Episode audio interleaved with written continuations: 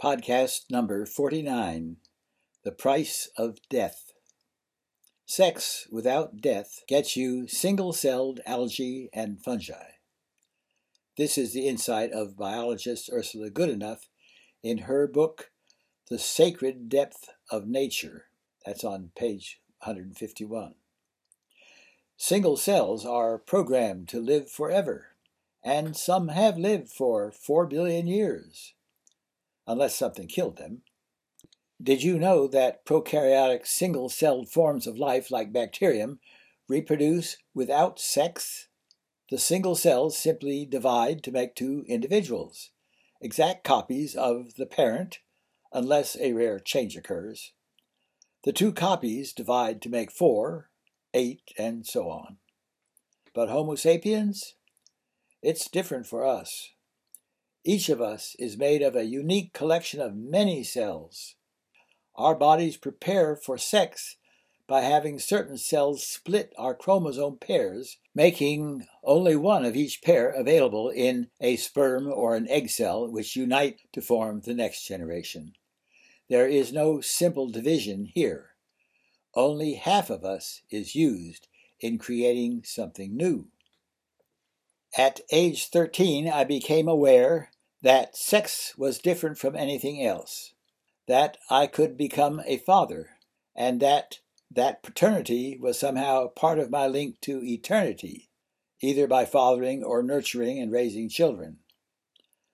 The kids, whether mine or someone else's, would in turn grow up have children who would have children in cycles of life and death and life and death to the end of time. We humans last about 80 years, almost nothing compared to an amoeba. Single cells survive by quickly dividing into exponential numbers, which can happen in minutes, while it takes humans a couple of decades for each individual to mature.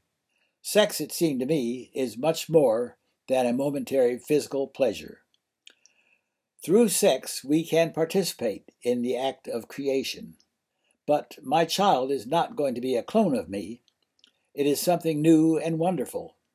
This new creation, whether half mine or someone else's, will require nurturing and care for some years until it's ready to manage for itself.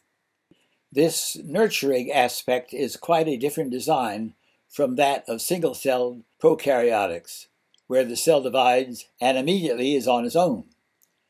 Normal life in bacteria remains static from generation to generation, and a single cell is unable to survive if the conditions it requires for life shift and become intolerable.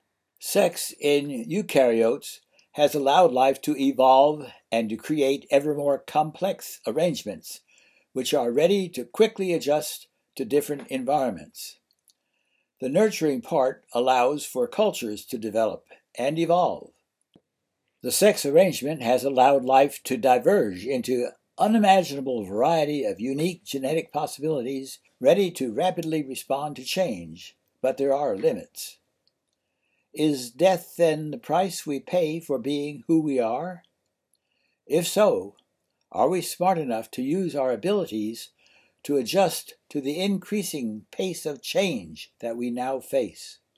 It has taken us four billion years to get to this point where we are able to think, to reason, to communicate, to remember, and to collaborate. Life as sexual beings, it seems, carries great responsibilities. Goodenough says, quote, Death is the price paid to have trees and clams and birds and grasshoppers. And death is the price paid to have human consciousness, to be aware of all that shimmering awareness of all that love.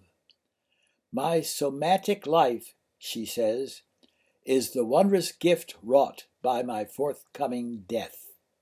That's on page 151 also. Some form of single celled life has proven capable of surviving in conditions beyond our reach. They will continue to inhabit their niches on Earth, be it fire or frost. We are not so designed. It has taken us four billion years to find our niche on Earth and to develop consciousness.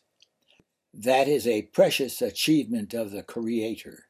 Let's not carelessly squander it. A coronavirus is currently giving us a wake up call. We Homo sapiens are likely to win over COVID 19. But are we going to continue fueling climate change with our immoderate consumption to the point of our own extinction? We are witnessing the extinction of many plants and animals and ecosystems, and who knows what else. We might be next.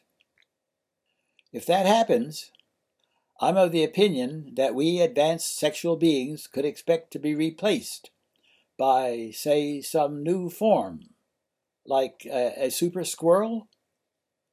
And there's a squirrel outside my kitchen window. He looks at me and he says, Oh, nuts.